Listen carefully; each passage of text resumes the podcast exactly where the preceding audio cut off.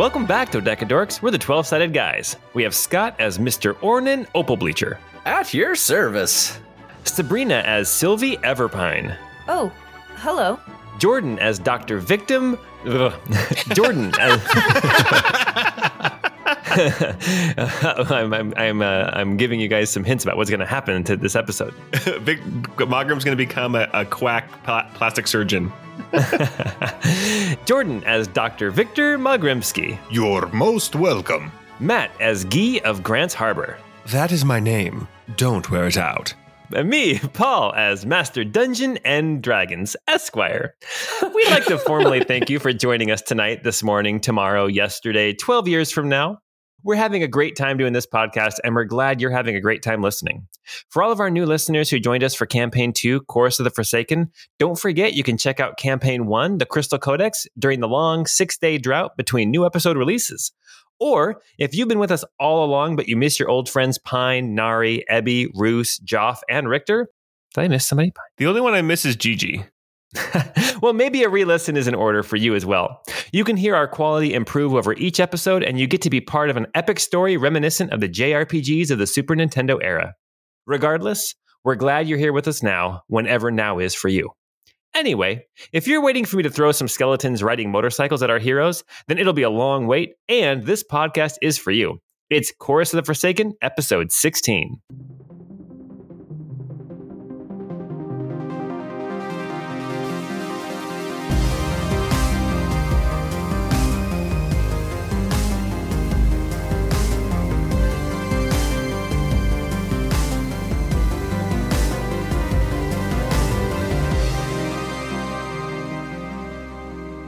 I know that game. I loved that game. I may be one of the only people who loved that game. Did you like the first or the second one? I preferred the second one because the second one included the entire first one. that was a trick question. Well, very well. Welcome back to Via Severia and the city of Redlum in the Alaron Barony. Last time we were together, we witnessed the aftermath of a colleague of Sylvie being burned on a pyre. We saw the crowd disperse after um, some words from an Aeonin archprelate. Also, on the other side of town, Guy and Dilar had a meeting with a tabaxi woman named Aliona, who was a tailor at Thistledown Threads. After a um, confusing conversation in Thievescant, uh, business was had, and Dilar was handed over to this woman, Aliona, who said that she will help find Dilar um, a place to be safe. But she also informed you that the person who used to do this kind of work uh, probably had just been burnt on a pyre. Dilar and Pranciful were left with Aliona, who assured um, Guy that he would be taken care of. But she also mentioned that there is a group here in Redlum, a secret group of magic users in hiding, uh, calling themselves the Silent Voice or the Silenced Voice. I can't remember which one I wrote down, but I think it's the Silent Voice.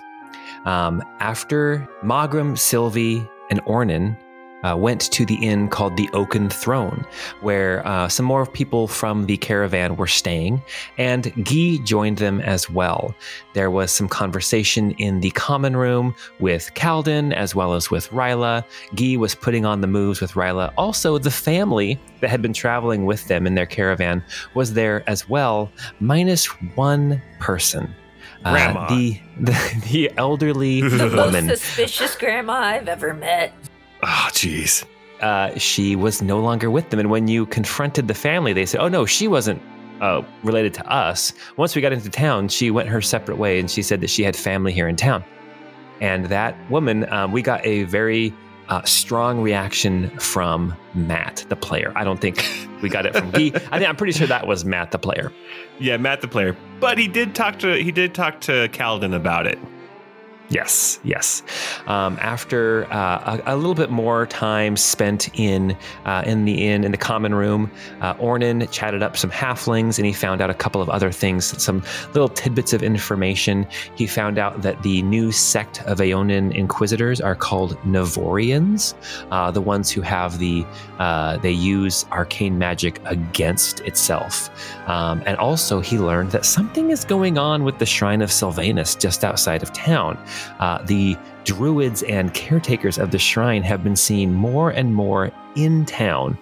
And they apparently have been meeting in a park in the city instead of in the Shrine of Sylvanus where they would be expected to, to be.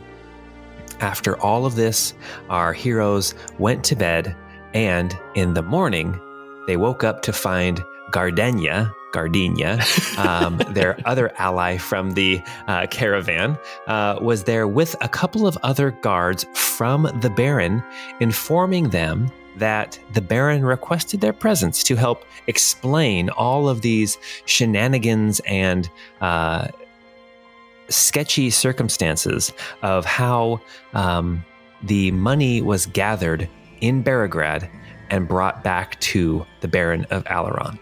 And that's where we're at right now in the common room of the Oaken Throne, talking with Gardenia, who informs them, uh, our party, that uh, she is to bring them to the Baron in Umbral Pike Keep. Well, I think we should probably change our clothes, though. I've got a gravy stain on my shirt. I need to go get that new one that uh, Guy bought for me. No, Oh, no, should no. I think No, I think we should we stay should in change- our, our regular clothes. yeah, we should change out of these new fancy threads that I bought us yesterday. That's right. I am wearing my fancy duds. I, I also and you can't even see the gravy stain. I sure hope this gravy stain comes out. it looks good. It's distinguished. Don't worry about it. You know, I know a very special trick to get stains out of clothing. Does Is it it involve urine? urine? It is, it's urine. It's totally urine. you guys saw right through that. Oh my All right, well, Ornan, let's go back upstairs so I can pee on you. I We'll be right back down, ask. Gardenia. he said loudly in the middle of the bar. Uh. we'll be right back down, Gardenia. We need to go change. We'll we'll we'll we'll come along in just a, a minute, okay? Give us give us twenty five. All right, I'll be down here waiting. And she goes back to the front and uh, uh, uh, sits down at a bench with uh, the other two guards who are here, all wearing the livery of uh, of the Baron of Alaron. I should eh, also explain the um, the livery, the the sigil um, of the Baron of Alaron. It looks like their uh, his colors are uh, white and green halved. So the uh, if you're looking at like a flag or like at a tabard, the um, the left half is white with a red rampant fox, and the um, the left side is uh, green with a white sword pointing down. That's for me. I, I do that for me. I just I like. No, I like it. when I was in college, um, I well, I was poor and I should have been buying books for my classes, and instead I bought a book about heraldry because that's that's that's me. That's amazing. You amazing. learn all about chevrons and and uh, rampants and uh, Houndstooth. 7 Elevens, That's- yes. Sinclair stations. Yeah. Yeah. And bar and Techrons. chief, saltier and all that, or salter or saltier, however you say it. All right, awesome. Okay, so you guys head back upstairs to the room that you all share. so poor you had to eat nothing but saltiers. I mean saltines. Yes, Cut that joke. or don't. Womp womp. All right, you guys head back up to your room. It's uh, it's the room on the third floor. It is um, overlooking the front of the inn. There are two uh, bunk beds in it. All right, everyone. Do we try to go out the window, or are we actually going to go with Gardenia? well, I think we should probably go with her, but I think we should answer questions as with as little detail as possible. Yes, I think that is uh that would be a good idea. And I I don't know that if we run now, I think we risk whether this is an innocuous meeting or something more confrontational. We don't know. But if we run, it will be confrontational the next time. Yeah, that's true. At this point, they have nothing on us if we just kind of plead ignorance and and plead the fifth. I I don't think there's much they can use against us. Well, I mean, it depends on what's been reported about us. And honestly, I'm very nervous about the Baron. Even uh, Tobias was worried for his life, and he's like the Baron's best friend. Uh, also, not to not to bring up a sore point, but Guy, do you think uh, you're gonna be an issue? Wilhelm might be an issue. Do I really look like that anymore? I mean, I've changed my whole look. You don't think anybody here could would is gonna be looking for you that hard? I don't. I don't know. Honestly, I was never a big player. I was just. I mean, I'm a player, but I was never. I was Ryla's never. like laying, laying laying there in bed, just thinking about what a player you are. Oh, I thought you meant like in the bunk bed next to us. I was like, wow, that's neat. All right. oh, sorry, Orny. What did we, wake, this, did we wake you up there on the top bunk? No, Oh you my guys were surprisingly quiet. I expected it to be noisier. oh my gosh! I'm very disappointing in bed. Oh my goodness! Anyway, um, you're right. I think we. Sh- I think we we instantly make an enemy. I just worry that we go into that keep, especially having to explain all the bizarre happenings over in Barograd, that we are potentially enter like basically putting our hands out for the shackles. I don't know that we have a choice though. we become fugitives right now, or we walk right in and and maybe try to talk our way out of it. If we run away, that's a bad. I think that's the wrong move. I think we go in and see if we can't. I don't know. Talk our way through this. Plead ignorance. Yeah, sure. Sylvie, you you have that bracelet, right? That will uh will charm someone to like you better. I'm quite charming, if that's what you mean. Yes, I do. It's been a few days since we last uh, checked out those items. Have we had a chance to figure out what all the rest of them do? Oh yeah, yeah, yeah, for sure, for sure. If you guys would have spent some time uh, with them, I think there's four items left that you guys have not figured out yet. So each of you could have spent a couple hours over the last couple of days and and figured these out. Okay, before I forget, um, I want to know what everyone's uh, passive insight is. 13 for Ornan. 11 for Guy. Uh, 17 for Mogram. Sylvie's 10. So 17 for Magram. Magram, you, um, as you guys were talking about like running or not, you realize that um, uh, potentially, were you to run, um, it could also be very bad for Gardenia. Okay. Not for our gardenia. And Tobias. I mean, we like Tobias too. And well, Tobias too, but, Yeah. but Gardenia is literally here trying to get you, and so Yeah. and she's also lower on the totem pole, so it'd be and easier for would her to be definitely say that. Yeah, Mogram would definitely be like, look, if we if if Gardenia fails to return with us, it would likely mean something very bad would happen to her as well. So at least for her sake, perhaps we go. We could never let anything happen to her. Not that angel. Never. I'm pretty sure she's the main Gardenia character. is such a such a sweet lady. Let's go and take care of her. Do you remember when she jumped off the ruins and she twisted her ankle and almost died? she got like six, six damage from a 10 foot fall and she only has 11 hit points. Oh, gosh, Gardenia. Okay. All right. So let's, let's go over these items here real quick. yes. Um, these items real quick. We have uh, the scepter, the queen's scepter. So that is, it's a mace and it is a magical mace. So if like somebody is um, like, if if you if a weapon needs to be magical to deal full damage, it will. Do, it's not a plus one, I think, but it is magic, so it will it'll break through that defense. Um, but um, when you wield it, if you have it in your hand. And if you are attuned to it, um, you have advantage on persuasion and intimidation. Whoa. It has to be in your hand. Wild. oh, so you have to be like cosplaying as a pretty, pretty princess. In I mean, to you could be that. holding it in your hand and have it down at your side, but it has to be held in your hand to gain that advantage. Okay. So, yes. So you Um, you hold your rod and it gives you advantage on persuasion. Get a load of this. Yikes. That's uh, that's quite the rod to give you advantage on intimidation. I believe it's a. It's, it, hey, get your mind out of the gutter, Scott. swe- This one's a scepter. scepter. This one's a scepter. This one's a scepter. It's got a big It's ball in only the a end. rod It's if we kind of- give it to Jordan. All right. Um, and then next we have got um, there was a dagger uh, from way back underneath the castle of Grimley Castle. That dagger is a plus one dagger. That's that's uh, what it is. Ooh. Oh, nice. Okay. the um, the shield. The shield is uh, what it does is when you are when you have the shield, um, it does not require um, uh, attunement. But when you have the shield, you have advantage on initiative rolls and per- wisdom perception checks. Whoa, nice. It's, it's basically it's a sentinel shield. Damn. dude okay just just for everybody's like um edification pine didn't get one of those until right before the final fight with Iramil in the last campaign it was like pine's capstone item Capstone, but not the most powerful. Just the I last was gonna item you say, got. It's not not super powerful though. It's pretty cool. It doesn't require attunement though. And It does not advantage on perception without attunement and advantage on on uh initiative. That's When the shield is in, yeah, but when it when when while you're holding the shield, you have to have the shield on your arm. So if you're just walking along with it strapped to your back, you don't get that. It has Yeah. to be on your arm. I think Mogrim should have that so we can get higher up in initiative so that instead of constantly like trying to play catch up and keep us healed, you can actually like do things like bless or heroism or something. I mean, he is the he is the combat medic. He's the support character, so it makes sense. But uh, but no, I mean, we could we can roll with it. I guess either way.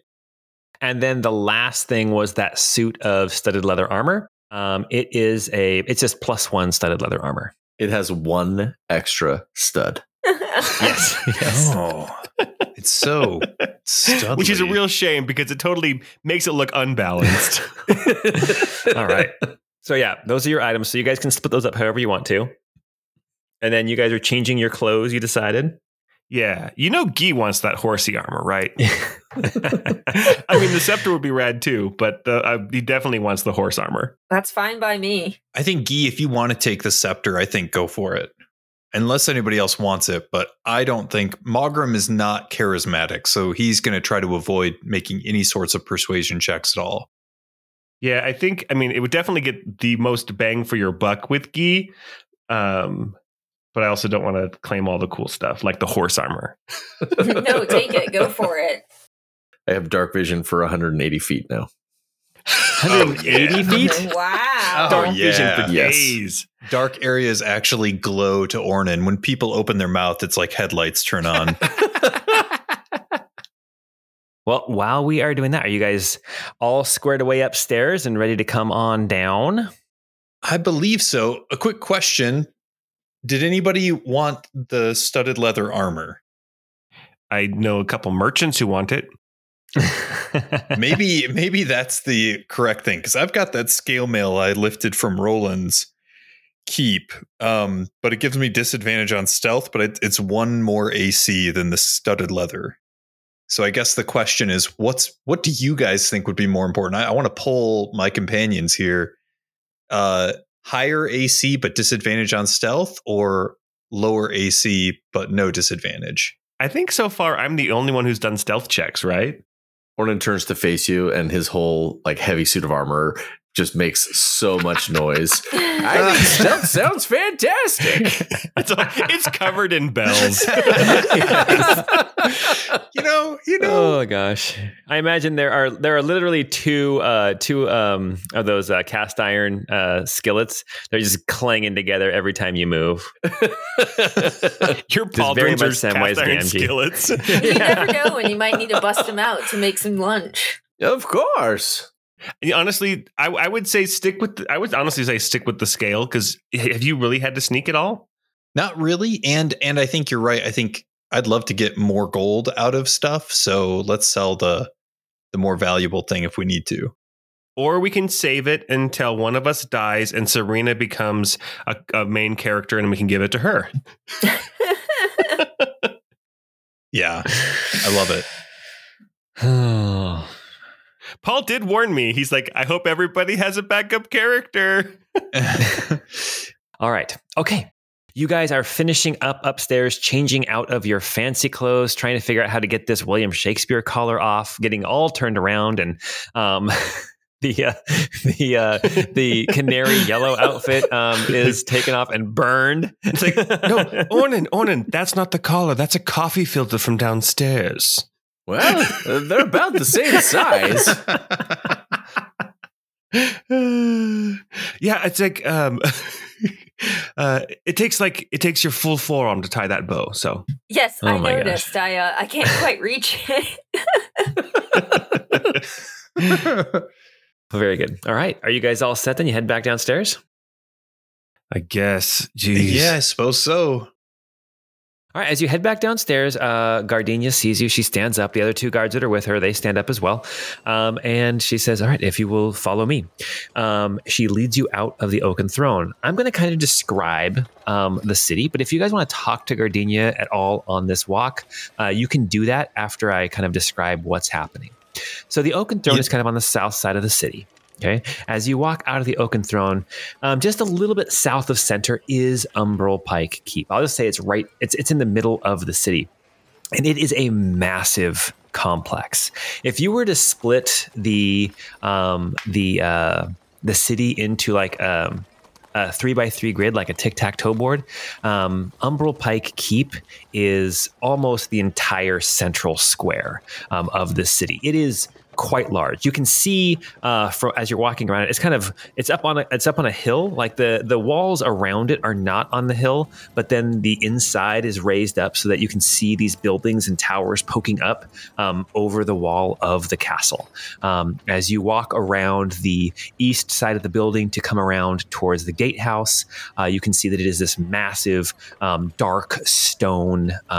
Structure uh, with a large portcullis that is up currently. Um, there is these large wooden doors that are swung open as well. And you can see as you go through the uh, the gatehouse, you can look up and you can see these murder holes up above you. You can see that these portcullis, it's a series of three portculli, portcullises, uh, however you say it, and these massive doors with big beams that come down. This castle seems very, very impervious to um, to a head-on assault. Um, and as you go through the gatehouse, you enter into this complex of Umbral Umbral Pike Keep. The keep itself, the castle, is large, and it's almost like inside the castle is its own separate little village, its own, its own community. You can see that as you were outside of the castle, you saw guards walking around that patrolled the city. When you come inside the castle, you see that the guards, even though they wear similar livery, similar colors, there is a difference in the cut. The armor is higher quality. It is more steel and less leather, right? It is the weapons are more dangerous and deadly you see drilling in the yard you see um, you see that there are uh, homes uh, in here as well. You can see that there's like people baking. You see um, a woman chasing her children um, as somebody else is beating some rugs with one of those, you know, rug wand things that you beat uh, you beat rugs with. Um, but the main part of this castle is all these different buildings that are all kind of stuck together. Um, but it still has that fortified feeling. But it is kind of interesting to see community happening inside the castle like you would see outside the castle as well. Um, and Gardenia is going to take you right to uh, the Baron. So if anybody wants to talk to her as you guys are making this trek, go ahead. Gardenia, what kind of reception should we expect from the Baron? Yes, what is his uh what is his mood and disposition? What can we expect? yeah. How close is she to the other guards too? Uh, they're they're pretty much they're not shoulder to shoulder, but you can't talk to her without having them over here as well. Okay, okay, good. to know. Um, it's like she's in the middle with you guys, and then they each take up a spot on either side of you. Um, they look um, these these guards that are with her. They look like these more um, heavily armored, um, uh, better trained guards, um, like the, the Baron's personal guard, basically the castle guards, as opposed to the city guards. So she might not be able to answer, you know, completely honestly at this moment. Yeah. But, well, that's why I, I didn't say much more than that. Well, she'll she'll give you some information. Uh, she says, "Well, actually, the Baron's mood. I was in uh, the meeting when, as Tobias uh, was questioned, and uh, the Baron asked very few questions. In fact, the Baron only asked one question, and the rest of the talking was done by uh, the Baron's small council. So I imagine you can expect the same." Um, so just so you're aware, when you when you go in, uh, the council consists of four people. There will be uh, Sephora, the mistress of coin. Uh, Eleanor is the chancellor. You'll recognize her. She's an older woman. Um, Thaddeus Lightbringer. He is the um, the high priest of Torm here in the city, and then also uh, the general of the Baron's armies, Cedric. He's the dwarven man. You you can't miss him. So those four will probably be doing most of the questions. Wait, the, the, the High Priest of Torm, not Iona? Oh yes, no, High Priest of Torm. Uh, yeah, yes. Um, I'm not exactly sure how it all works out, but uh, but basically, um, the Baron, as far as I know, um, she kind of looks to the side to the other guards to see if like she's maybe saying too much, but they just kind of ignore her. So she says, the Baron's family has always worshipped Torm, I, I do believe, and um, the High Priest of Torm has had a place on the Baron's council for generations. Um, even though uh, the Church of Aona is um, maybe more popular and has more of a presence here in the city, uh, uh, the High Priest of Torm has a higher position in the city, if that makes sense. It, it's almost as far as I'm aware, and, and you guys would kind of be aware of this as well, kind of in the maybe not ever spelled out, but everyone kind of has this idea, um, and, and she'll she'll say what that idea is. As far as I'm aware, the reason why Aona has such a presence here is because Aona is the Church of Aona and their mission has been sanctioned by Mirloff and by the royal family, by the king. Um, doesn't necessarily mean that they are in control, but it means that their methods and their mission is sanctioned by royal decree, as opposed to um, basically. And she kind of looks to the guards again. She's like, "The Baron can't do much to stop them as long as they're following what their sanctioned mission is." Does that make sense? Not that he wants to, or not that we would ask him to or anything. Don't worry. I'm not. I'm I- I'm more worried for That- you. That was that was that was for the benefit of the other guards. Gotcha. Yeah. Any any other questions you guys want to ask uh, Gardenia? Not with these hoes around. Your short hair looks nice. well, thank you, thank you. Um, yes, I actually I I was promoted, so um, And they cut your hair with the promotion. I'm, I'm going for a whole new style. Um, awesome. You're so you starting a new chapter. I like it. Looks great. You'll have to give me the number of your stylist. Yeah, me too.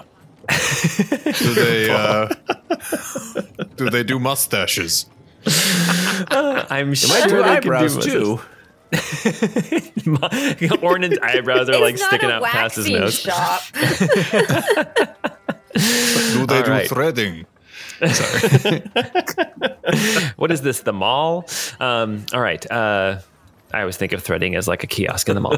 uh, anyway, as you guys move through Umbral Pike Keep, um, you head towards a large building, uh, kind of in the center of the complex. You see that there are some stairs going up to this double door. You can see a big banner hanging over the door. You know, it's split white and green, just like all the other banners and flags you've seen over the castle. Um, and uh, she leads you uh, into uh, this area of the of the castle. You walk in, and there is this large uh, hall. Uh, it is probably forty feet wide and easily hundred feet long. You see banners hanging. The ceiling is very, very high. You can see there's balconies up on either side. You see people milling about in here. Everyone kind of looks dressed um, in nice clothes. They look like they're doing important things. You see conversations happening over in one corner. You see um, a group of like five guards all. Um, uh, not goose stepping, but marching in um, in in uh, in rhythm with each other uh, down another side of the hall, and Gardenia But kind of you. silly looking. But ki- exactly, kind of a silly march like you see, you know, soldiers all over the world doing. Um, and uh, Gardenia takes you uh, down this hall about halfway, and then there is on the left side of the hall there is this double door that she takes you up to, and she knocks three times and stands back, and then the doors open, and you are led into a room. um, as you walk into this room, you can see that the floor um, is made up of marble tiles. There are these like wooden um, like inlays of this design, uh, very fancy, very intricate, and very expensive looking. You can see that there are um, pillars or uh, columns that look like they support the ceiling for the grandeur of that outside hallway, this is actually a relatively small um, kind of great hall, great or like a throne room type of thing. Um, and as you walk in, you imagine maybe this is not like the grand hall. Maybe this is a like a, a separate, smaller hall, like a council chamber type of a thing. But as An you walk okay in, hall. An okay, this is an okay hall, yes, but very well decorated and designed. Um, as you walk in, you can see that there are other people in here. There are two guards standing, one on either side of the entrance, and then um, uh, as you move into the room, you can see that there is a dais at the far wall, and that dais has a throne on it. And um, there's one of those big, like green canopy things, like you see over over thrones, and it is green. Um, and you can see like the emblem of a white sword has been stitched into it, and it's flanked on either side by these green and white banners. And sitting on the uh, throne, you see an older man. It looks like he is. Um, Geralt of Rivia. that's not Geralt of Rivia. Like That's- adding could be. 60 years. Okay. totally could, be. He's, just he's- old. he's- it smacks of some Geralt. okay, it does smack up some girl. this man has white hair and a white beard. He also looks, um, he has a scowl on his face. And just looking at him from across the room, you imagine this is. This is his resting face. He's got RSF, resting scowl face. Um, but it also looks like he he has this he has a build to him and an air to him of a warrior. Um, and you imagine that even though his hair is white, um, that maybe it's prematurely white, or maybe he just keeps in, in good shape. Um, but that looks to be Baron Thorne Darkeheart, the Baron of Alaron Barony. Oh, Yes, yeah. AKA that hair I slicks that- back real good, guys. Oh, He's- yeah. he looks I bet pretty that good. He looks can play good. a wicked slap bass. He looks pretty good. Um, as, as you as you guys are walking in, you see some other figures. You see down in front of the dais, you can see that there is a table that is set up, and there are four seats at the table. Um, on one end of the table, you see a man. He is older. He's got a nicely trimmed, like salt and pepper beard and mustache. He's wearing uh, some sort of a religious hat on his head. It's not a mitre like the Pope would wear, but it has that kind of. Um, uh, I don't want to be offensive or anything, but that kind of Impracticality. Ye- that is exactly what I was thinking for and looking for. It is an impractical hat, and it is decorated with symbols of Torm. Like uh, it has like uh, stitched on it a couple of you can see even at this distance like some gold fists um, that are uh, etched onto it because the symbol of Torm is I believe a gauntlet, um, uh, a fist, uh, and uh, he is sitting at one end, um, and then next to him, facing the entrance as you are walking in, you can see an older woman. She has also has white hair. Her hair is done up into a bun, but she has like some of it hanging down along her back. She's wearing this beautiful dark blue uh, gown high up on the uh, on the neck. It's very very dark. It almost looks black. Um, she is talking to the person sitting next to her, who is an older dwarf.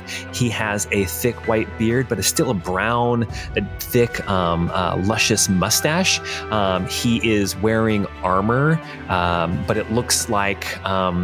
More of like armor of state, like ceremonial armor, as opposed to something that you would actually wear into battle. And you imagine this must be the general of the armies. Um, and the fourth person uh, of this council is actually standing off to the side. Uh, she is a younger woman. She's probably maybe 40 years old. Um, she's got dark brown skin. She's got short hair. Uh, she's dressed very. Um, her, you can tell her clothing is nice, uh, well made, but it's not ostentatious. It's got like some uh, some brown uh, breeches and a jacket and vest. Um, and she is actually over uh, talking with Tobias um, over in the corner. And Gardenia kind of steps over uh, to. To talk to them as well as you come into this chamber. And in case our listeners are wondering, she is snatched. Do not Oh. worry. Yeah. Oh yeah. Oh yeah, super cute. Don't blame me, blame AI. I'm not complaining. I'm not complaining about the tokens you make. Nobody's They're upset. Oh, and check out Eleanor, the older lady. Mm, mm, I don't know. mm. Ooh, yeah, Paul, Daddy you Very have- dignified. This campaign so far has started to turn me ageist and sexist, and I don't trust old women anymore. the old religious man with the impractical hat you're fine with. It's the it's the woman who looks like she's got it all together. She's the one that you have a problem with. Oh gosh. I kid, I kid. I'm not either of those things. Um, as you as you walk in, uh, you can see at the far end the Baron kind of he's sitting there. He kind he's kind of uh, kind of leaned over, kind of has has uh, his chin on one fist, and as you walk in, he kind of sits upright and just stares down at you. As you start to make your way down into the middle of the room, the woman who was talking with Tobias uh, steps over to you um, and she introduces herself. She says, um, Thank you for coming. I am Sephora. I am the mistress of coin here in Alaron Barony. Um, I'm sure it was explained to you uh, why we've called you here. If you can just um, please to our council and to the Baron, and she motions up to the Baron, who kind of nods down at her. If you could please, if you can just help us understand uh, the complicated story that uh, our esteemed colleague Tobias uh, relayed to us earlier today, we'd very much appreciate some light being shed on all of these uh, crazy goings ons. Crazy goings ons is um, and Very then, uh, official. So, yes. So then Sephora, this uh, this uh, the mistress of coin, she goes and she takes her seat, and so uh, now you have sitting at this table, you have Thaddeus, the high priest of Torm. The uh, religious counselor. You have Eleanor, um, actually Eleonora, the uh, the older woman who is the the chancellor, and you have Cedric, the dwarven general, and Sephora, the uh, the mistress of coin. As you step in, and then um, as you step in, Eleonora, the chancellor, she says, Go ahead and start where you think it makes the most sense. Well, it's not really that complicated. I mean, there were some squid snakes, and then a wizard in the woods, and then there was a evil. I'm kidding. I don't do that. Let me start by saying that while we were present for many of these events, um, Tobias uh, and his uh, primarily his, his the head of his guard, Gardenia, really spearheaded all of the the protective um, and combative aspects of the story. She was uh, a great battlefield leader, and um, it does our heart good to see that she has been promoted. Um, Eleonora, the chancellor, the older woman, she says, uh, What does she say? Cut the crap. Yeah, basically, she says, she says, she says, We're not here for flattery. We're here for the truth. Well, it really wasn't all that complicated. yeah, I'm not quite sure how we could shed more light. Old Roly Poly was stealing money. Tell us about this. Old Roly Poly was stealing money. What? What? What? What? Roly Poly is that Sir Roland? oh, yes, that's what we townsfolk up in Barograd all call him. Roly Poly. so yes, some of the townsfolk do say that. Yes, some of them. And I like very casually point ne- point across my chest over at Ornan. Some of them call him that. So then, uh, as you as you do that, Eleonora says, oh, "Please step forward, my my deep gnome friend. What is your name? Oh, Ornan Opal Bleacher, at your service. Please step forward, closer, Oh, please, more than that? Um, please, How many? please. s- okay. Uh, maybe five more feet. Nope, that's But this too room close. is very intimidating. There you go. Right up here, right up on the table. Come on. Can, can you see my eyes from here? I'm, I can't see all of them. barely, you. barely over the table. Um, as you are watching Ornan uh, kind of move up towards the table, um, anyone with a with a uh, uh, uh, passive perception more than twelve notices that Gardenia is uh, kind of standing next to Tobias, and she looks over at you guys and she starts motioning you all forward with her hand, like down at her waist. She's kind of like, "Ugh, ugh, "Go up there, go up there." okay, I'll start moving forward too. Yeah. So maybe not as far as Ornan, but um, oh, one back. She did request Ornan step forward. Yeah, yeah. There you go. There you go. Yeah. So Ornan is a little bit closer. The rest of you are all a little bit further back. But um, Eleonora says, "Good friend, Deep Gnome, why don't you tell us who you are and what your connection is to Barograd and to Sir Roly Poly?" You can see that they also they have um, paper out, and it looks like um, uh, w- with your guys' passives, um, not all of you will notice this, but enough of you will notice this that uh, it looks like some of them are taking notes and some of them have paper in front of them as a, as kind of a prop. Well, my name is Ornan Opal Bleacher. I'm a tax-paying citizen of Barograd. I I uh, used to run a tavern up there called the All the Way Inn, and uh, like I said, I'm a tax-paying citizen. The dwarf general starts laughing uproariously at that, and then he gets an elbow from the from Eleonora. He's like, "Oh, uh, pardon. I'm. Um, I, I apologize. Continue." Now I met an acquaintance with with Tobias, and he he requested uh, a, a, little help. He was worried about uh, Sir Roly Poly, and we went on to uh, to kind of maybe be some uh, bodyguards, extra extra help. If you get get what I'm trying to say. Um, she holds up one finger and says, "Excuse excuse me, Mister Opal Bleacher. I um I'm I'm sorry. The, the timeline confuses me. Um, when did you meet uh, Tobias? On the road out to out toward Barograd. Okay. Okay. So can you tell me about the events of your meeting, Tobias? Well, there was a caravan that was delayed, and I had a shipment of goods on the on the, the caravan, and went out to inspect it. And wh- that's where we I met these companions here, and, and that's where we met uh, old old Tobias. They were waylaid by some squid snakes. Squid snakes, okay. Um, and then the uh, the dwarven general speaks up. Is like squid snakes. Are you? Uh, tell me more about the battle that ensued with these squid, squid snakes. Well, I was running uh, he between actually. He, he, he, he's talking to the whole group, not necessarily just Ornan. But Ornan can continue to talk if he wants to because I love it. Anyone at some point there's going to be the at some point there's going to be some checks that are going to need to be made, and uh, if it's Ornan doing all the talking, that's great. Yeah. And I was running between the legs of some horses, and there was these squid snakes snatching people. It was it was quite a fracas, but uh, we survived. How about, the timeline is this: um, we arrived late in the evening to find the so, so one of the wagons had been um, was it no all the wagons had been delayed because there was some debris in the road that stopped the, the forward progress and so we actually stayed the night there with the caravan and in the night there were some uh, squid snakes I've, I've heard them called gricks but i think that squid snakes is the uh, the technical term um, He's nodding. The, the dwarf is nodding. Yes, squid snakes. And at least one wizard, but we took care of them. I was I was going to get to that. Yes. Um, so they these squid snakes they attacked us in the night. They actually took two of the uh, of the members of the caravan and killed one of the horses as well. And yes, we heard Evangeline Lilly. She will be missed. God rest her soul. There, there won't be another Hope Van Dyne in the next Ant Man movie. Um, I was hoping for a lost reboot, but yes, continue.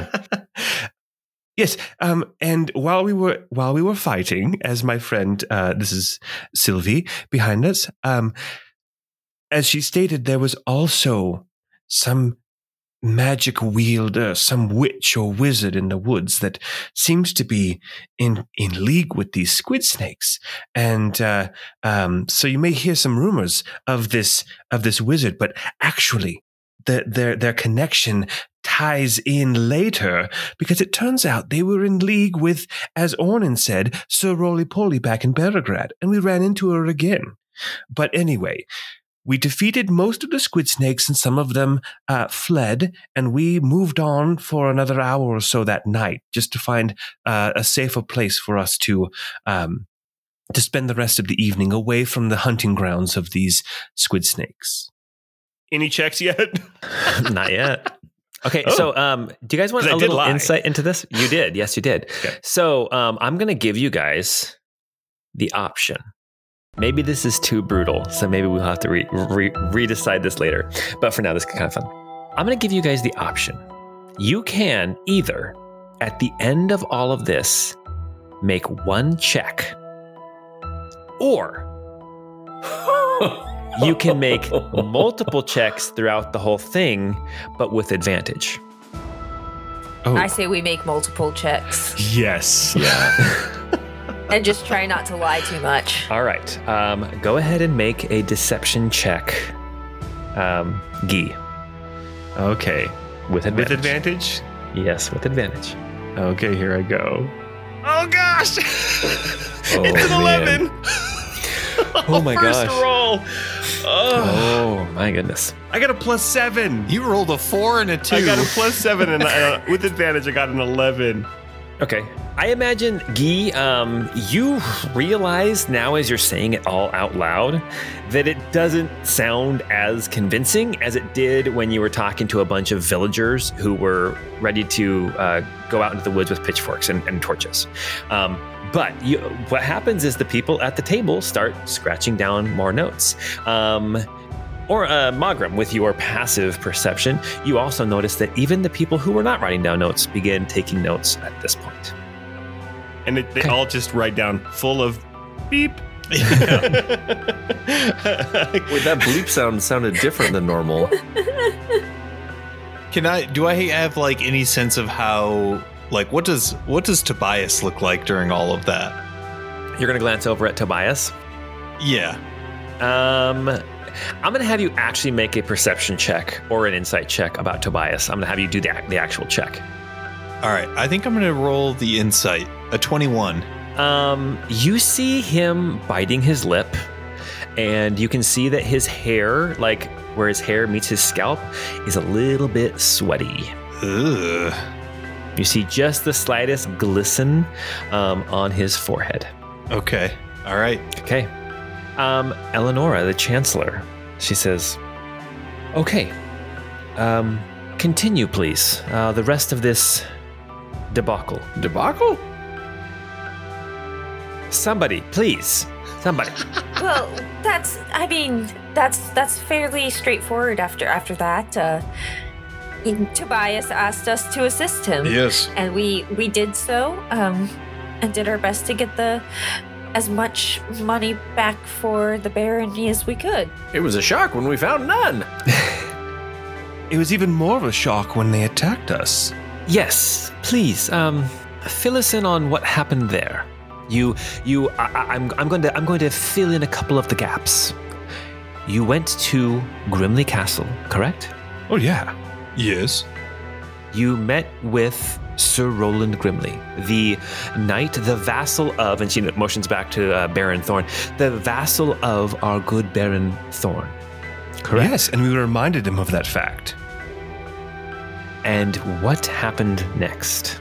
He was not interested in paying his taxes. Real quick question How many of you in real life right now are sweating? I'm feeling Yeah. pretty nervous. Yeah. I'm definitely nervous. Okay. All right. Right. He he said he was he said he was he was too close and he wasn't going to give in and uh, he refused to give over the king's taxes.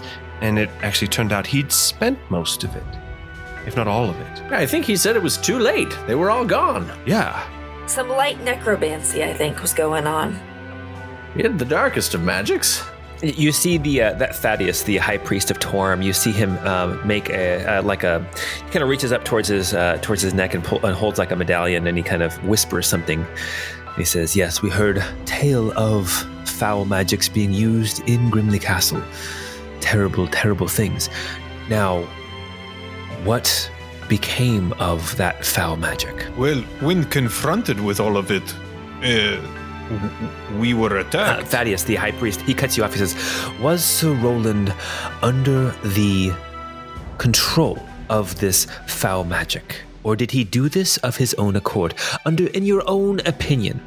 Um, with uh, Magram, with your insight, you look at the table and you can see that the other two of the people, uh, Eleonora, uh, the uh, the older woman, the chancellor, she does not seem. Um, uh, she kind of rolls her eyes at this question, um, but you also, uh, Magram, with your with your insight and your perception, you see that uh, Sephora, the uh, ma- the mistress of coin, she seems to be sitting back and paying very close attention to the four of you, but she does not say anything. You also see that she is the one person that has not taken a single note during this uh, during this uh, conference.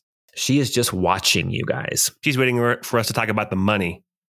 um, and I'd say, um, I would say, uh, Magram, with your insight, she seems to be the smartest one at the table. Got it. Okay. I think Margrim would say, um, you know, there is much about arcane arts and magic that is quite foreign to to me i think to all of us here whether he was under the control of of this dark magic user i cannot say. Um, but that he was in league with this dark magic user is incontrovertible. Honestly, I would say that he had lost his the love of his life, his wife, and this magic user, whether she ensorcelled him or simply convinced him that she could bring back his wife, he was duped, whether magically or just through force of personality. So he was he was being manipulated by her. And when Tobias here asked for the, the taxes, Sir Roly Poly raised arms against Tobias. And you fought back. This is Eleonora again, the Chancellor. We did our duty. Well, we got paid more if there is blood. Quiet! Margrim stomping on Sylvie's toe. I mean, she already brought up the Wizard of the Woods. That was gonna come up. I wanted to get ahead of it. It's true. well, Cedric, uh, Cedric Ironheart, the dwarven general, he kind of folds his arms and leans back, and he says, "And the four of you took out Sir Roland Grimley, as well as his guards." It was really Gardenia's work. Yeah, and, and also there was the other fella, Garth, I think his name was. He also put up a valiant fight before he was felled by Roland's men. I think he was uh, torn asunder by somebody's blade, split in two. Yeah, uh, Cedric, he looks down at his notes and he's like, "Um, I heard he was cut in half at the very beginning of the battle." That did happen. An important distraction. And then he kind of he's kind of he's he's eyeing all four of you, and he's like, "The four of you, and Gardenia, a guard of the barony, Well, And- and, Tobias and fought as well. and, Tobi- and Tobi- Tobias fought. You can, uh, as you guys, as, as she said, as you say that, Tobias uh, kind of shrinks a little bit, and Magram looks over and sees a little bit more sweat on his on his forehead, and then uh, Cedric there were is like, also there were also two members of his part of the of Sir Roland's party that refused to take up arms at the beginning, at least. "Yeah, who? Who?" There was an refused archer to take who up didn't. arms? There was an archer who didn't do anything. Uh, shot one shot, and then she kind of um, uh, didn't do anything else for a while. And then there was his I think her name was Sarlenia. Sarlenia. yes, Sarlenia. Um, um, and then um, there was the. I know he was older, yes, but he was still he was still a warm body there. But his his uh, major domo also went and and hid and wanted nothing to do with the fight. I'm not. I'm not asking about them. I'm asking about the warriors. There were The four of you took out Sir Roland Grimley and his master at arms, Gareth. right, and there was also a Frankenstein or half orc. I'm not quite sure which one it was. um, but there was, like I said, there was the archer who didn't do much, and then there was there was a boy who was a squire who also barely counted on the battlefield. It's like something's. He's gonna make an insight. Actually, no, he already has an insight. Well, if if I may just say, I I may not look it, but I served in the the Glimhaven militia back when in my younger years, so I, I am a trained combatant. He waves you away, Oh, Ornan. sorry. oh, all right. he waves you away, and he sa- he he waves you away, and he says, "No, no, no, you, you, I believe." And he looks over at Guy and he says, "Maybe you." And then he looks back at Sylvie and Magram. I was city watching Lone Shore. Yes. Then he looks back at Sylvie and and Magram. He's like, "Continue." I certainly didn't do most of the fighting, but I can assure you there's no other bloodhound like me to track out what whatever it is you're looking for. It's true. We've been considering calling our little group the Bloodhound Gang. exactly. so uh, not everything's about bronze. Um, and if if I may, uh, you know, I I um I served for a time in the Inquisitions in the Varian Marches uh, many decades ago, and have experience as a combat medic in those situations, doing field physician work and surgery, as well as having an ample knowledge of medicines and and treatments. And I think those who are familiar with combat would know that having somebody to support the troops in the midst of of the chaos can be quite invaluable. Um, so um, this is just to convince um, the the dwarven general. Okay, and he has a specific uh, specific difficulty you're trying to beat. Um, basically, you guys have not necessarily lied, but you have left out any mention of using magic. You need to convince him that you were able to take out Sir Roland Grimley and his master at arms and his um, half orc uh, soldier who was with him, as well as his 16 year old squire who turned to dust. You are you are need to convince him. So with the story you've already told, that's great. I just need a deception check with advantage to beat his difficulty.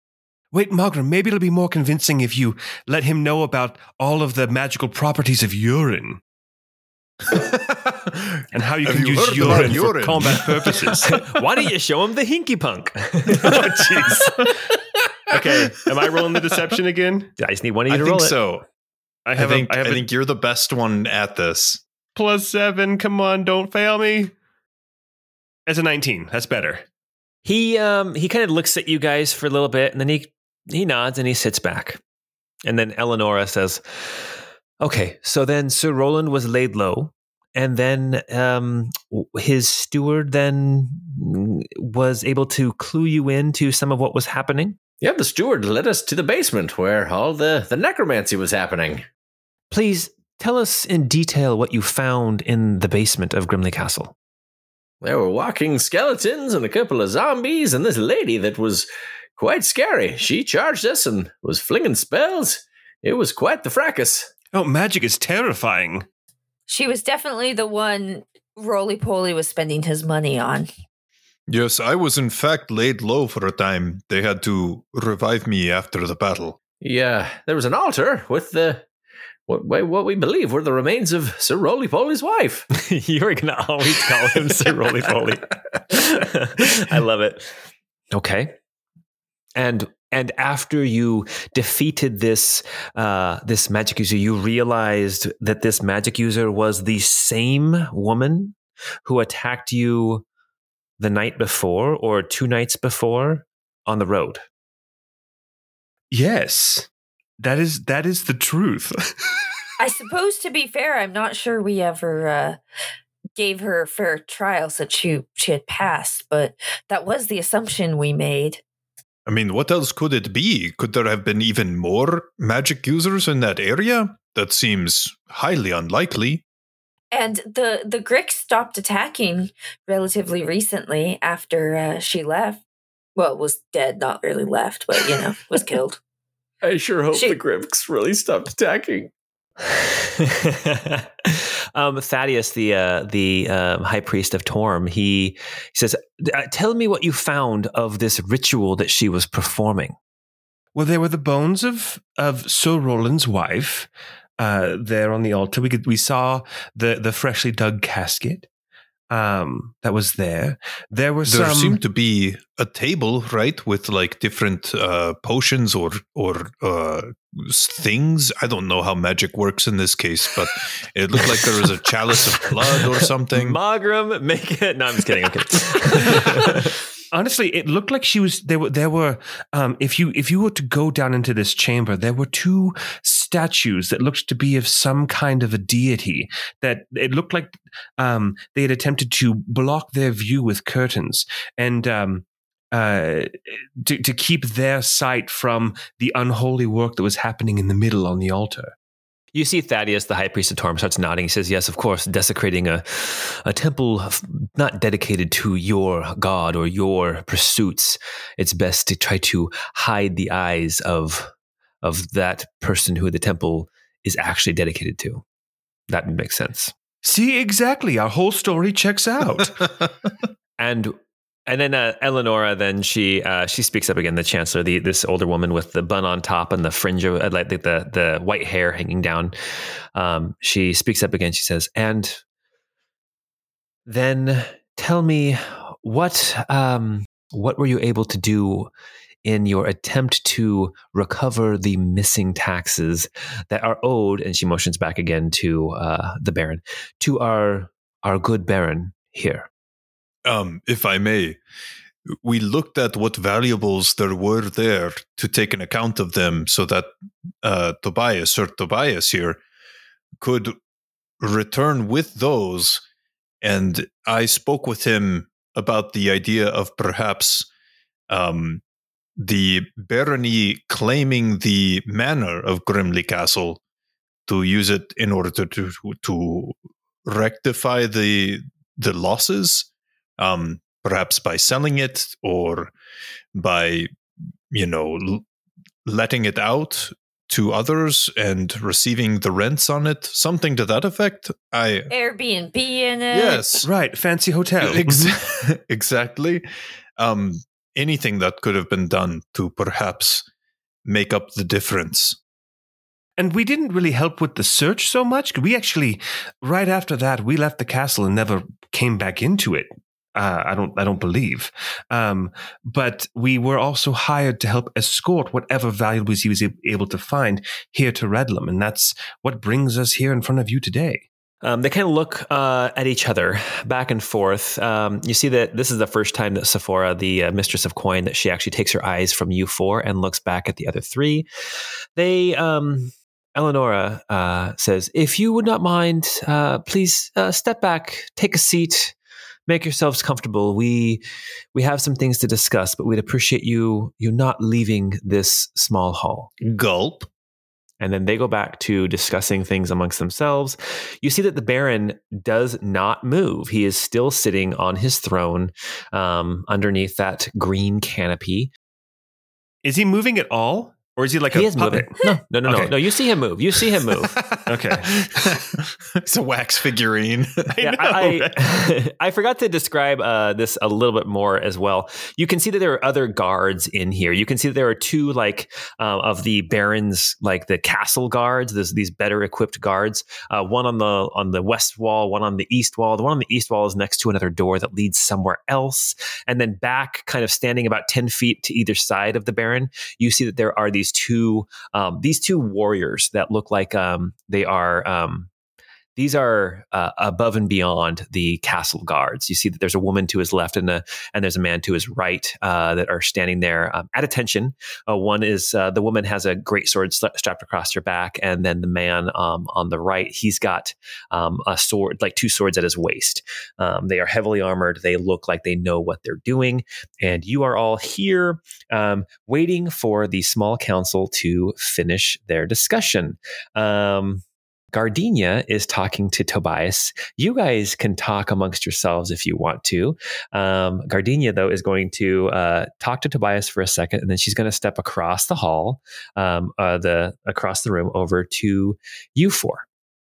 As soon as she shows up, I'll say, "You're doing great." Uh, she she she nods and she says, uh, "Thank you. I I appreciate all the kind words.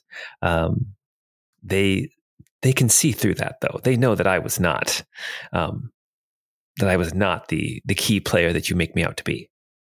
We only spoke the truth. In the grand scheme of things, I mean, if we're going hard numbers, damage dealing, you you probably did more than I did. Well, I appreciate that. Um, I think." She kind of looks around um, and she kind of gauges how things went, and she's like, "I think, I think it's going well." Um, Yeah, there was a bit of a misstep with the Wizard of the Woods thing, but I think we can play that off as just us assuming that, oh, of course it had to be the same wizard. i mean, this is a, in a whisper. Of course it had to be the same wizard because, I mean, who runs into wizards in the woods and then two days later, you know? So we could just pl- maybe play that off as like, oh, I guess we realized at that point that maybe our story, what, what we had assumed wasn't super strong, but I think the rest of it went pretty well. But that wasn't, that's not our fault. Like, uh, everyone else assumed the same. Right. I mean, we, but you know what they say about assuming. I have Um, heard some things. Gardenia says, "No, what?" Uh, yes. She says, "I think that I think overall, um, your your uh, interrogation, your uh, your chat with this small council has uh, gone over um, uh, better than Tobias's, honestly. So um, I think that hopefully your words have led some credibility to uh, Tobias's story, which is, of course, the truth. But um, th- uh, fingers crossed. And um, th- thank you for your kind words. I- I'm going to go stand over by Tobias again. and she steps back across the room. Ciao. How is Tobias looking over there? Um, he actually, as he's standing there, you see him reach into his uh, jacket and pull out a little flask and take a little swig again. All right. Oh Calm his no, he had Oh, just kicked man. that habit. Oh, I wonder Oh, if it's it's any mycelium meat. I think I got him hooked. I can see that. Yeah, it's delicious. Well, I'm really, guys, are you, is anybody else getting like a Chrono Trigger vibe here where no matter how well we do a trial, we're still going to end up being executed in three days? I think you're Oh, probably 100%. right. That was the first thing that came into my mind. I know. Look, quick, everybody, look around for a dinosaur tank. I think it's a dragon tank. All right. Uh, as you guys are talking, then um, uh, Eleonora, the chancellor, she stands back up. She says, "All right, you four, if you will please uh, come back in front of us, please." She uh, she looks down at her notes and she looks at the other members of the council, and then she turns back and looks at the Baron, who nods, uh, still with that scowl on his face. Um, and then Eleanor turns back towards you, and she says, "We have." Listened to your tale. We've listened to, and she motions over to Tobias. We've listened to Tobias's tale as well as uh, Gardenia. And um, after weighing all of the evidence and after gathering all of this information, I'm going to have you make one more deception check with advantage. Oh, man. jeez, guys. Do it, Gee. Do it. Do it. Turn on that Oh. smile. It's like, so I know that it's a random number generator. So I'm like, when is the optimal moment to click? Oh, dude, that's Well, damn, 221. you chose Nice. the optimal Nice. oh my gosh. With advantage, a Oh. 21 and a 21. Oh, fantastic. Awesome. Okay. Um, I will uh, finish this out and then I'll kind of tell you how this whole situation uh, was set up because it's kind of fun. People like to hear, see behind the screen a little bit. Eleonora says, um, It seems that Tobias uh, and the story that he has shared is the truth, at least as close to the truth as we can come. Um, she turns to Sephora, the, uh, the mistress of coin, and says, Sephora, do you believe that the the treasures obtained from Grimley Castle will be enough to cover the taxes owed our good King Astolfo from uh, the Baron. And then Sephora, she looks down at her papers. She shuffles the papers uh, a little bit. She says, Yes, I believe it will be. I believe that it will be enough. And then um, Eleanor turns back to the four of you and she says, I thank you for all the help that you have given to the barony in retrieving these missing taxes, and I now uh, commend you for all of your help.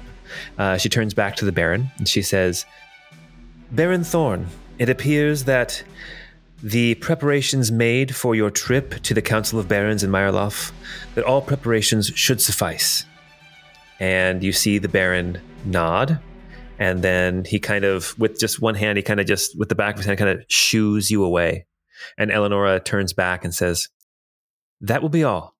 You may now leave the castle and enjoy your stay in redlam I will do a, a swooping bow and then turn to head out. Yeah, likewise. Yep, rolling tide. Well, that went well. uh, as you are leaving the castle uh, gardenia follows you as well um, uh, I want everyone to make one last perception check, not passive, just actually make a perception, perception or an insight check. Um, That's a 14 for Gee. Oh, man. Mogram's pat, the insight is going to, or his perception is going to be huge. Sylvie rolled a 19. Ornan got a 13 insight. Mogram got a nat 20 insight for a 27. Wait, did you say Oh perception gosh. or insight? Uh, didn't I say Either. I said either. Oh, okay. Okay. okay. Yeah. He's trying to roll the right thing. Okay. Um, I'd say with a 14 perception, as you are um, walking out, uh, Guy, you notice Tobias. Um, it looks like his shoulders have relaxed. It looks like he is. Um, he kind of starts wiping his forehead a little bit, and he goes and he sits down on a bench there in the in the room as you guys are leaving, and takes a big breath. Um, it appears As that he's he emptying his flask on the ground. Uh, no. Um, Oh. With the insights with Sylvie and Mogram with your 19 and your 27. All right. So, uh, Sylvie, as you are walking out with your insight, you glance back and you can see you, you feel, you feel eyes on you. And um, as you look back, you see that the Baron is staring across the room at you, at the four of you as you leave. You guys, I think he's checking me out. He's pretty hot. And you're not even wearing the bow. Mogram with your oh um, I, so this is insight. So Sylvie, um, you um, you get the impression that while your story may not have been totally believable at times, um, the Baron is willing to overlook certain inconsistencies with your story and and let things slide a little bit.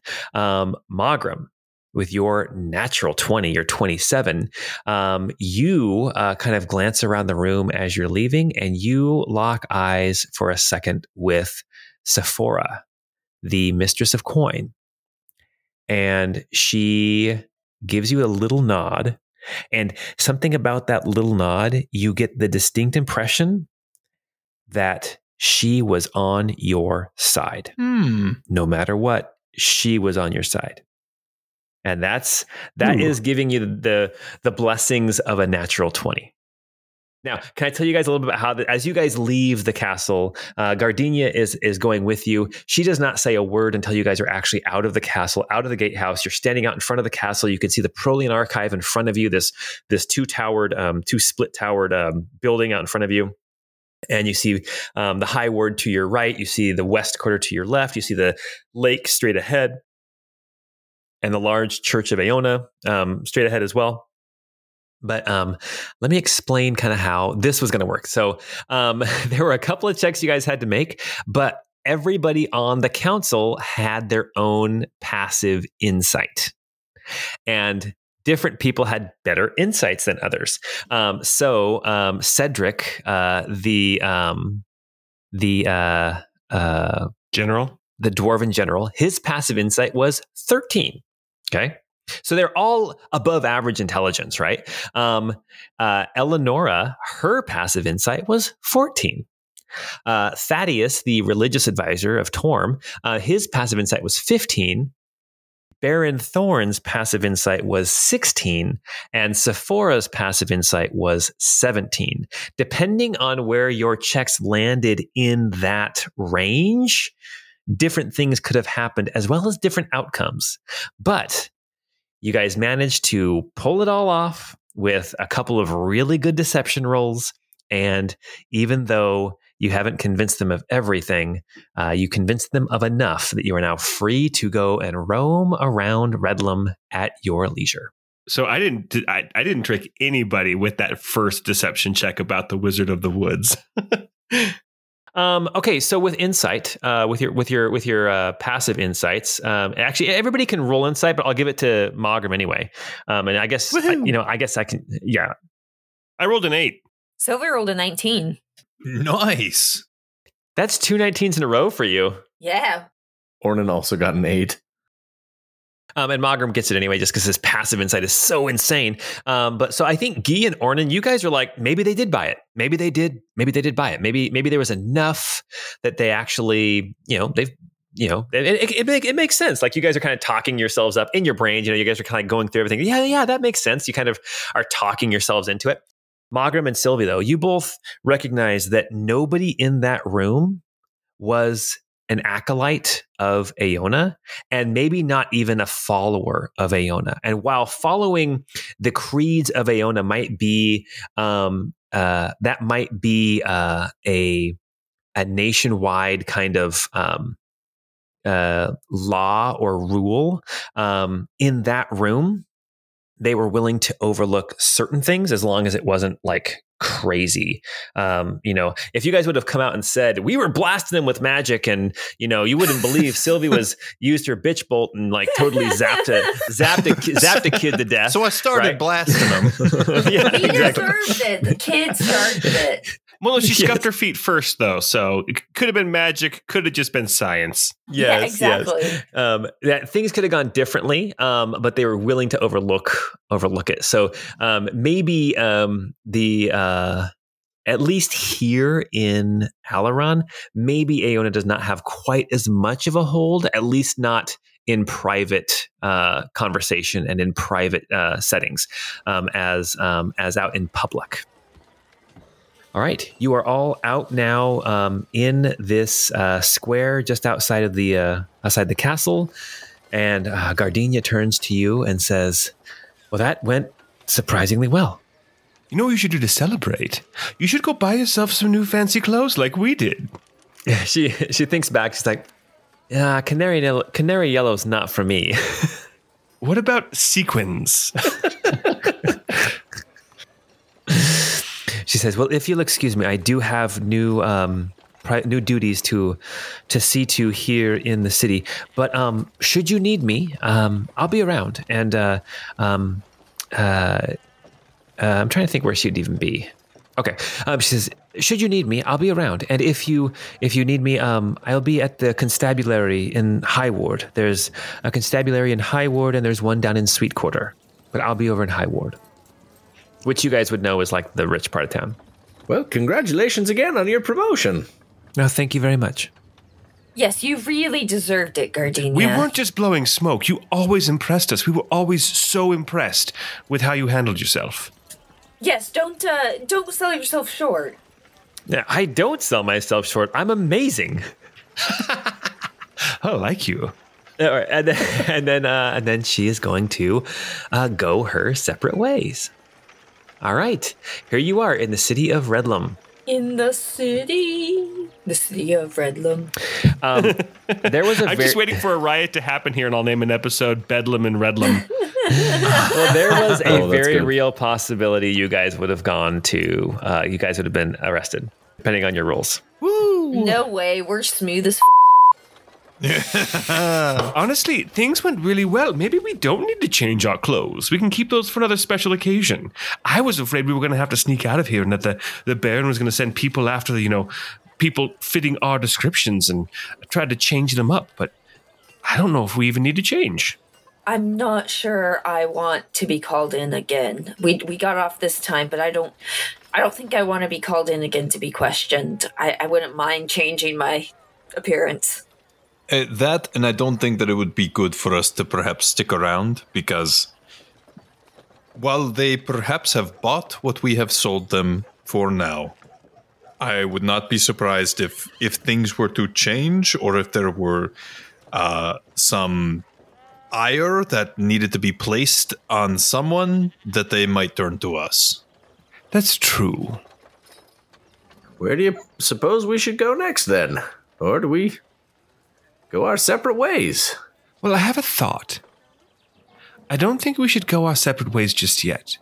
Because we share something besides just a camaraderie on the battlefield and days of travel together. We've been sharing we've been sharing dreams.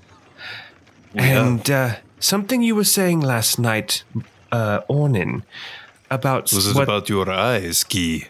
Sorry, No, wait, no, what are we was when he talking about? Muttering in his sleep about uh, Gemma. oh, We do.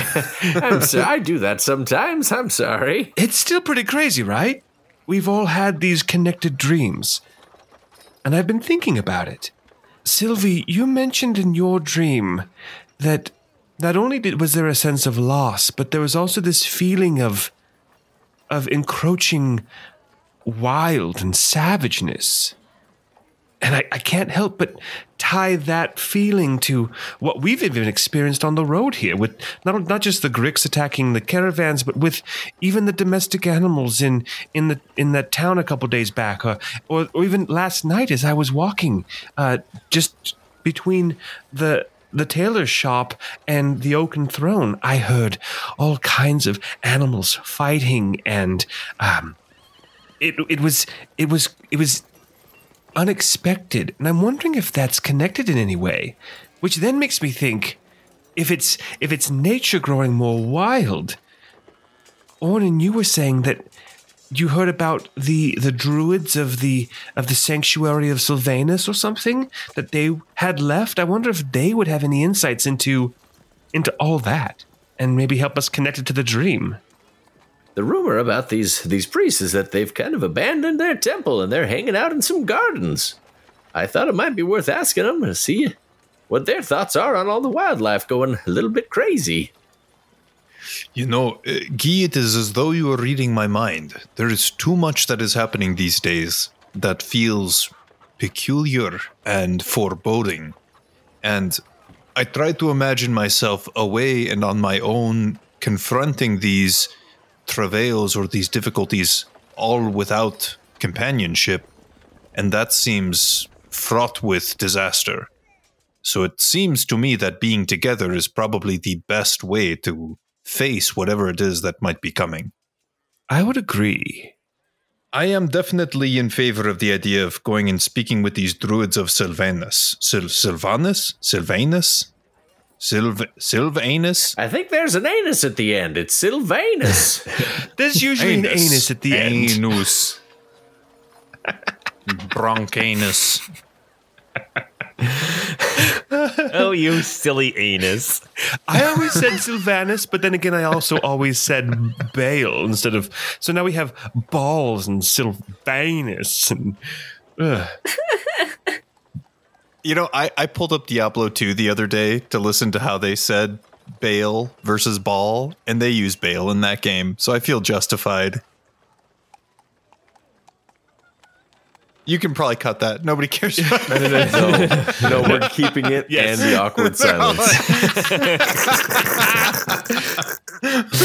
yes, for sure. There's also this map we found, and I'd want I'd want to take another look at it together, maybe in, more privately. But there's also there is potential for a very lucrative endeavor going to some of these other locations marked on these maps and seeing what ancient things we might be able to unearth, and maybe go into you know adventure archaeology or something.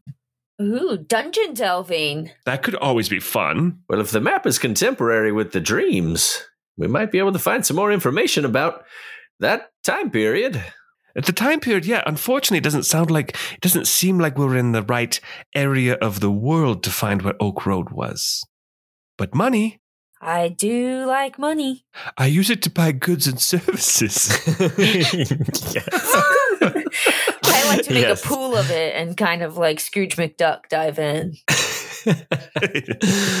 All right. Well, very cool. Okay. So, you guys, what is it you guys are wanting to do at this point? I propose we go and get drunk.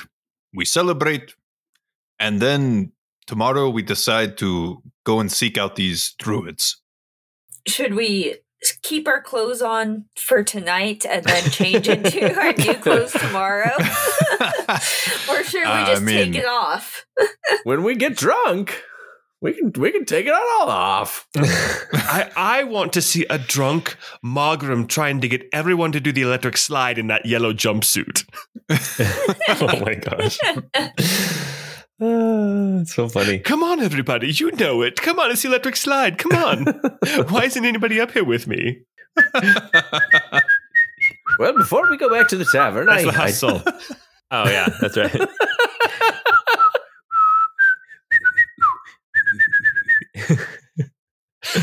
Before we go back to the tavern, I need to find a bank. I, I'd like to send some of the money we found back to Gemma. Oh, that's very generous of you. You're a good man, Ornan. Well, I just like to take care of take care of them. Since my brother's not around anymore. Uh, yeah, Guy, you spotted a bank over in the High Ward. The High Ward is like High Ward and Lakeside. That's like the the east and the northeast um, of the city. That's like the the premier uh, rich area.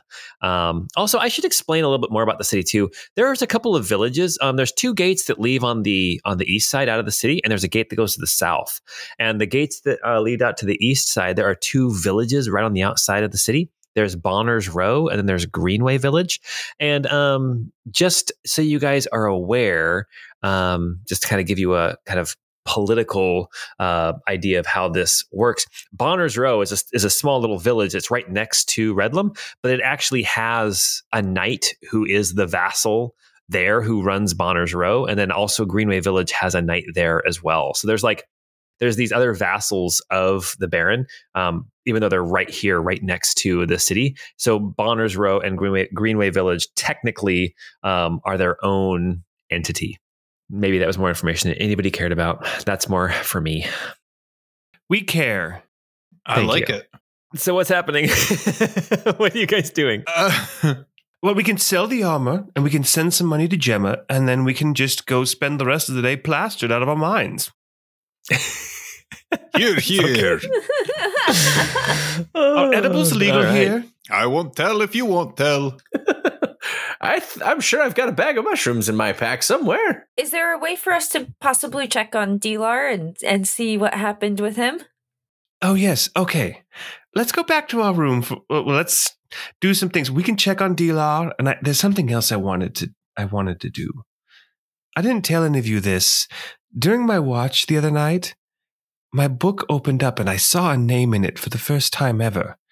I hadn't noticed it before, but does the name Draven Hartwood ring any bells for any of you?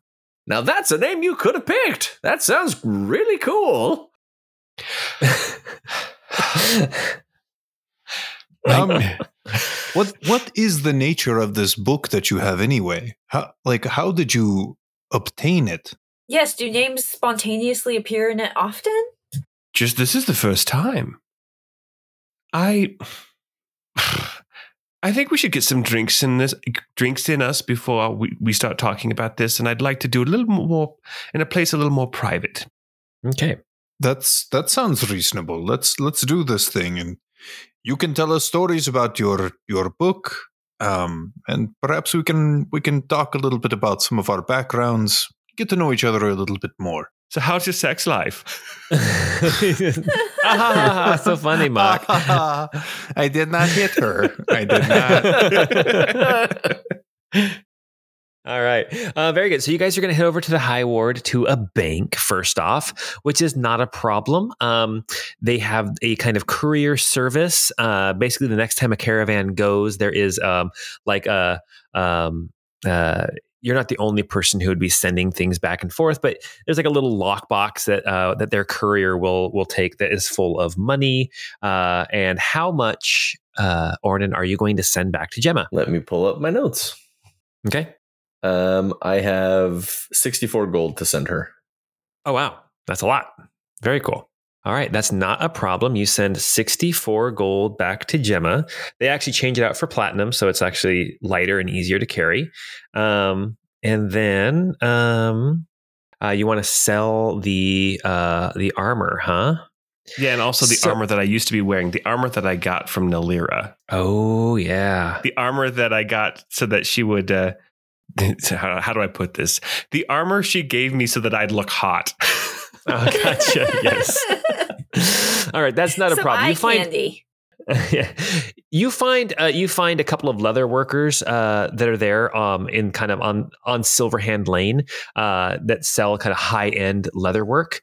Uh, when you go in and you show this studded leather armor, they are very intrigued with it. Um, regular studded leather armor is forty five gold pieces. I'll say that studded leather armor is going to be um, like one hundred and eighty if it's plus one, so you can sell it for ninety. okay, let's do it. Okay, And then I have some You- scale. Oh, also, hey, should we sell these manta corpses to some leather workers?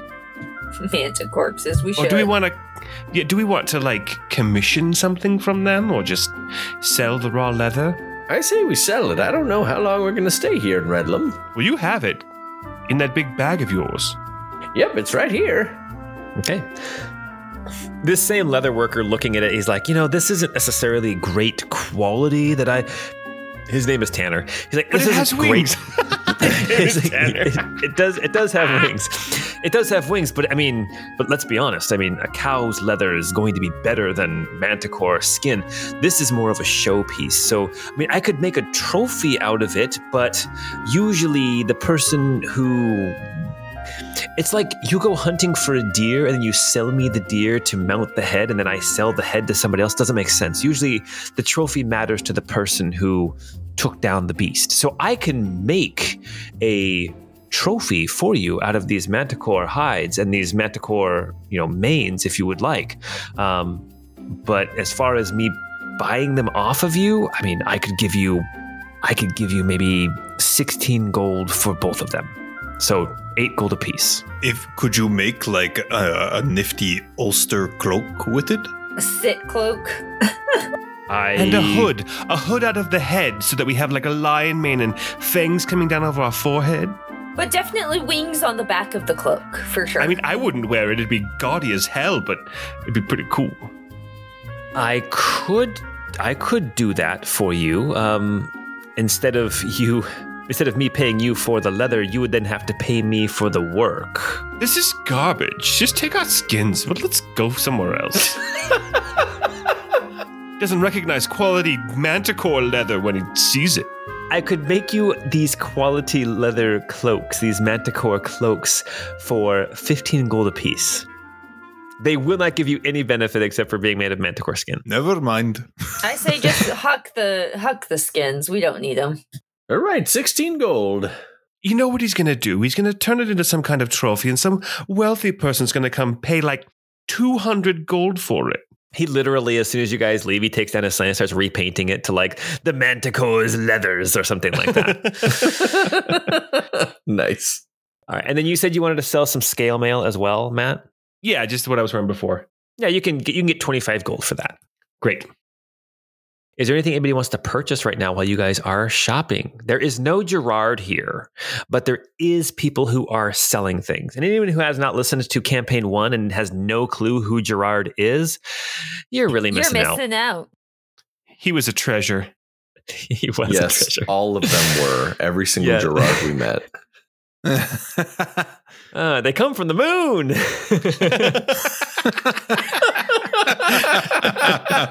I still Uh, think that he was some sort of like god that was like everywhere all at once.